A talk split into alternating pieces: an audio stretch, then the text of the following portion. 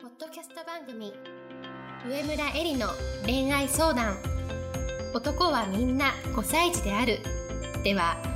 上村えりが1万人以上の女性の美に関わり経営するサロンやブログを通して3000人以上の男女の悩みを解決してきた経験から周りを輝かせて自分の輝き自己実現していくためのメソッドをお伝えしていきます。それでは今回の番組をお楽しみください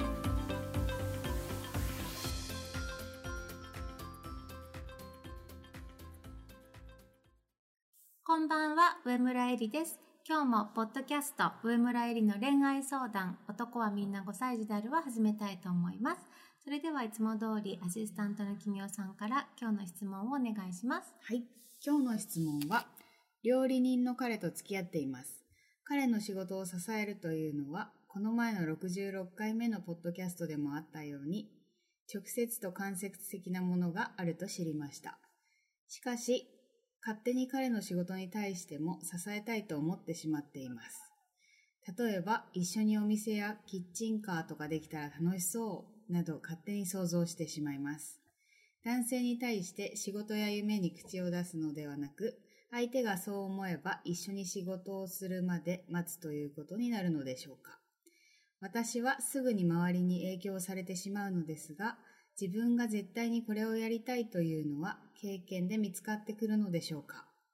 あと、結婚に焦っていないと思っていたのですが、去年は友達が10年ぐらい結婚ラッシュだったことや、子供連れの親子たちを見るといいなと思って焦ってる気がします。結婚に対してはどのように据えていけばいいのでしょうか？エリさんよろしくお願いします。はい、ありがとうございます。一緒に仕事をすることを想像するのは楽しいし、でもそれはこの質問者さんの頭の中の妄想の遊びとして楽しんでください。で、えっ、と、相手のことが好きであるとか、まあ、一緒にいたい、一緒に何かをしたいとか、特に女性であれば、彼の仕事を手伝う形で一緒に何かをしたいなと思うのは当たり前というか、思いがちだと思うんですね。でもそれは質問者さんが今の現実でもう絶対にこれをやりたいと思えるものがないから、思いつく将来のイメージが彼の仕事の延長線上に乗っかっちゃうということなんだよね。で、それは安易に人の夢に乗っかるというものです。で、乗っかられた方もいい迷惑なんですよ。で、男性は好きな彼女から言われたら、まあ、一緒にこういうことやりたいなとかさ、言われたらさ、やっぱりさ、ノーとは言えないものなんだよね。言いにくいよね。だけど、特にこう、自営業であれば、自分と彼女の2人分の生活費の全てを自分の夢で賄わないといけないとなると、もう彼にとっては夢ではなくなる、すごい重い現実的な話になってくるわけだよね。でそうすると、好きでやっていたことも好きじゃなくなってきてしまうし、夢だったはずなのに生活のためってなってくる。で、そういう人たちっていうのはたくさんいます。で、大体そういう場合、女性が男性に向かって、あの頃のあなたは夢があったとか言うんだけど、でもその夢を潰してるのはお前だよっていう話なわけです。でも世の中には夫婦で一緒に働いてる人もいっぱいいます。そういう人たちは相手の実家が商売をしていてそこに嫁いだり、二人ともの夢が相手と出会う前からそれぞれがお店をやることだったりとかして、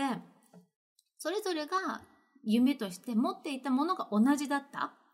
かお互いに一緒にやるという覚悟がある人たちだよね。で、この質問者さんが将来、お相手が一緒に仕事を手伝ってくれることを望むなら、で、そして手伝うからには、ただ働きではなくて、ちゃんとお給料をもらえるような立場で雇ってくれるというか、あの、一緒に働かせてくれるなら、それはありだと思いますけれども、でも今はまだそこまでの状況じゃないのかなというふうに思います。お互いが個人として自立していて、だからこそお互いの夢を応援できます。だから彼の夢に乗っかることを考える前に自分のことを考えていくっていうのが大切です。で自分軸が確立できていない女性っていうのはこの質問者さんもあったけれども、いろんな目の前のことに対してすぐに私はこれをやりたいのかもっていうふうに思ってしまう傾向があります。で恋愛でも、例えば若い頃ね、初めの頃は自分のタイプとか、自分が本当に望んでいることがわからないから、出会った人みんなとすぐに、この人が運命の人かもとかって妄想してしちゃう、しちゃうのと同じことで、この質問者さんの場合で言うと、たまたま付き合ってる彼が料理人で、だからお店とかキッチンカーを一緒にやって彼を支えてしまうことを想像してしまうっていうのと同じなわけだよね。で、結婚に対しても同じで、ただ、あの、目の前にね、そういう姿の人たちがたくさん見えるから、あ、結婚もいいかなって思っちゃうってことなんですよ。で、自分が軸が、自分軸がないから周りが結婚しだすと、私も結婚したいかもって言って思い始めるわけだよね。で、じゃあ、この質問者さんが友達があの10人くらい結婚ラッシュって書いてあったけれども、じゃあその人たちってね、東京の都会に住むお友達ですか？って。で、そうでないならもう比べるのがおかしいです。例えばね、あの、昆虫だって、比較研究するなら、まず同じ生息場所のカブトムシ同士じゃないと正しく比較できないわけですよ。都会の公園に住むカブトムシと大自然の山の中に住むカブトムシでは全然違うのと同じように女性だって都会に暮らす女性と田舎暮らしの女性は全然違うわけですね。だから同じサンプルで比べなきゃいけないということです。で、多分都会に選んで出てきたんだと思うんですね。で、都会はさ、家賃も生活費もやっぱりものすごく高いと思います。で、ちょっと働いて、そのお金で賄えるようなレベルじゃないです。特に東京の本当に中心の方は高いです。で死ぬ気で働いて競争もあって、やっと少しマシな生活ができるのが都会です。で、それが嫌なら私は田舎に帰った方がいいっていうふうに思ってます。どこで暮らしても今の日本は自由なんだから、で、田舎の結女性の結婚が早いのはもう大体想像つくと思いますが、やっぱり経済的な不安とか漠然とした焦りみたいなのはあんまりないと思います。見ている世界が小さい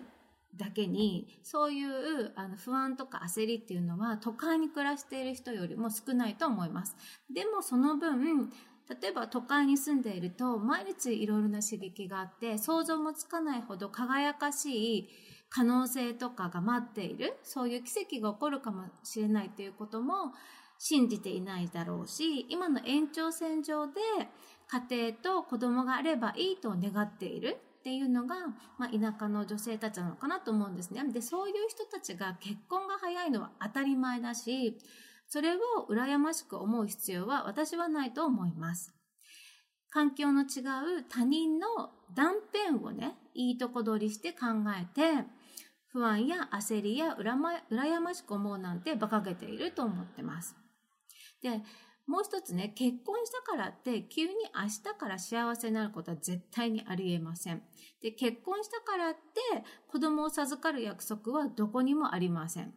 で、誕生日の日を迎えてもね、例えば昨日までの24歳と今日からの25歳が変わらないじゃないですか。同じ延長線上、昨日と今日という同じ延長線上にあるのと同じで、結婚したからって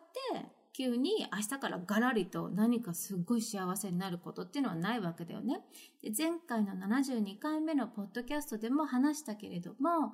今に本当に幸せを見出せてない人が結婚してもまた今に戻ってしまうってそういうものです。で、そして質問にもあった、絶対にこれをやりたいっていうのは、経験で見つかってくるのでしょうかっていうことなんですが、これすごくよく聞かれるんですけれども、皆さん何かを探してるんだよね。でもね、経験で見つかるのではありません。どういうことかっていうと、今日からの毎日の中で自分の選択で生きる。その人生の過程で見つかるものです。どういうことかっていうと、例えばランチを食べるときも、これが絶対に食べたいっていうものを選ぶ。どこか行くときも、もう絶対に行きたいっていうところに行く。人に会うときも、絶対に会いたいと思う人に会う。絶対にこれをやりたいがいつか見つかるんじゃなくて、毎日の中に絶対これをやりたいを入れていかなきゃダメですよ。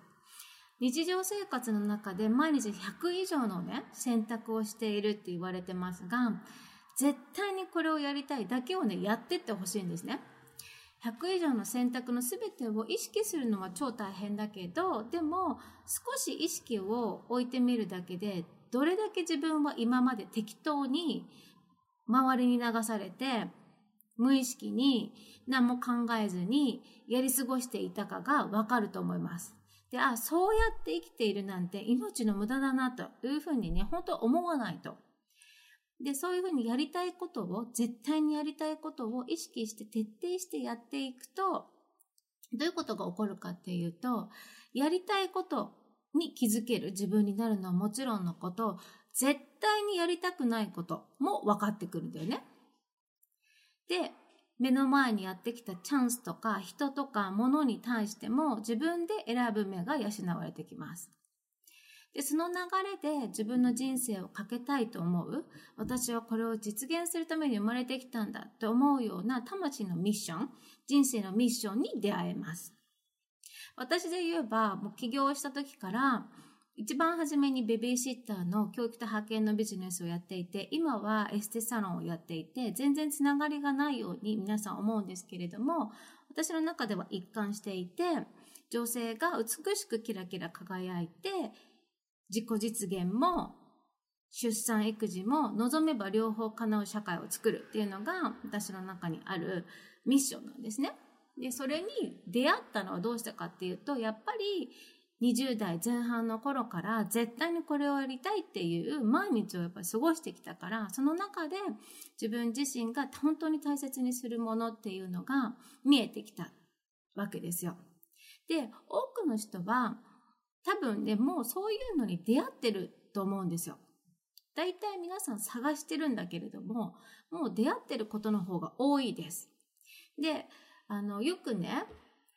言う、あの、言われるように、好きなことというのはもうすでにやっていることなんですね。まだやっていないなら、それは好きじゃない、好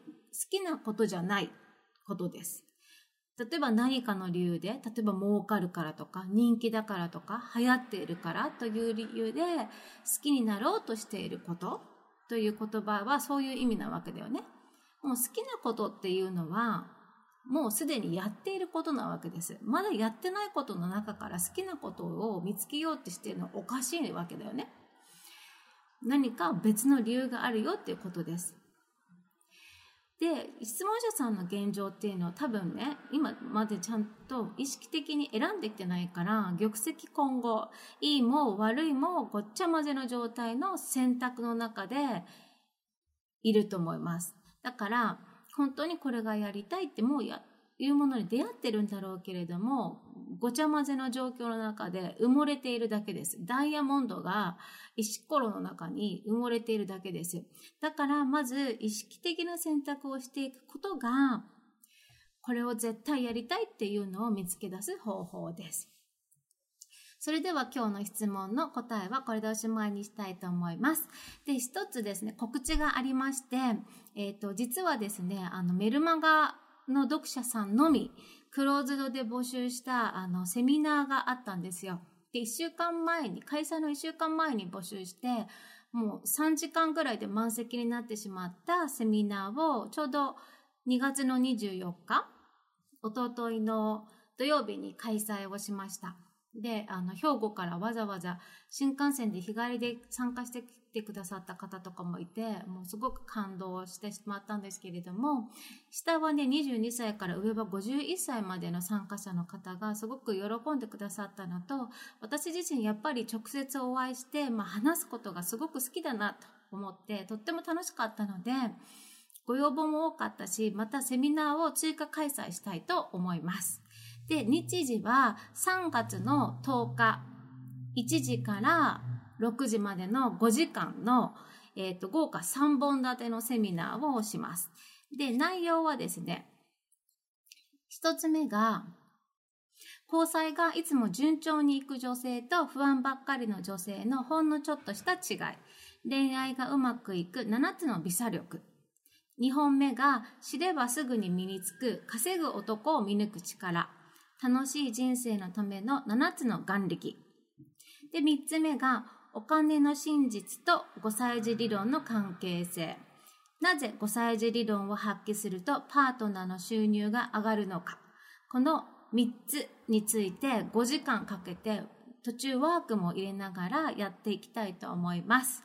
詳細については私のあのブログに載せていますので、ぜひそちらの方を確認してください。3月10日に皆さんにお会いできるのを心から楽しみにしています。それでは、また来週お目にかかりましょう。本日の番組はいかがでしたか？番組では上村えりに聞いてみたいことを募集していますご質問は web 検索で「上村えり」スペースウェブサイトと検索。ブログ内の問い合わせからご質問ください。またこのオフィシャルウェブサイトでは無料メルマガやブログを配信中です。次回も楽しみにお待ちください。